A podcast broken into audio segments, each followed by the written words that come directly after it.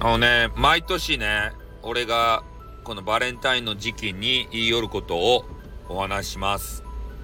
明日はね、バレンタインデーということでございます。なので、スタイフのみんなはね、何をせんといかんか分かってますか？バレンタインデーのあのギフトがあるわけですよ。チョコレーティングが。それを投げまくれ。これですね。明日、明日投げんでいつ投げるみたいな形ですね。あ明日はもうね、オールチョコレート投げでもいいぐらいの、そんな時ですよ。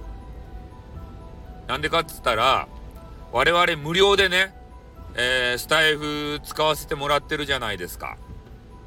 で、たまにはね、スタイフも儲けさせてやらんといかん。使うだけじゃダメ、ただで。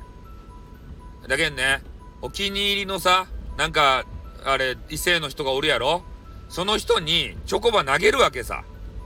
リアルではなかなか遠くてね、会えんかったりもするじゃないですか。インターネットって結構さ、遠距離恋愛多いけんね。で、そういう時に、まあギフトでね、ちょうどチョコレートがあるので、それを投げると。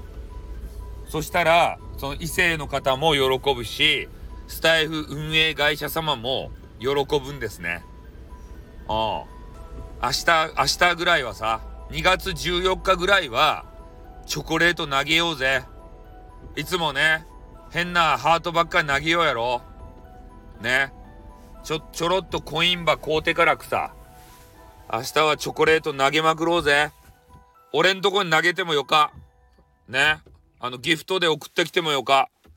ね。そんな何本もらっても、あの、よ、よかですから。ね。そんな感じで、いや、俺が欲しいって言いよるわけじゃないよ。ね。たまにはスタイフ運営会社様の私服を肥やさせんとね、どっから金が入りようかわからんやろ。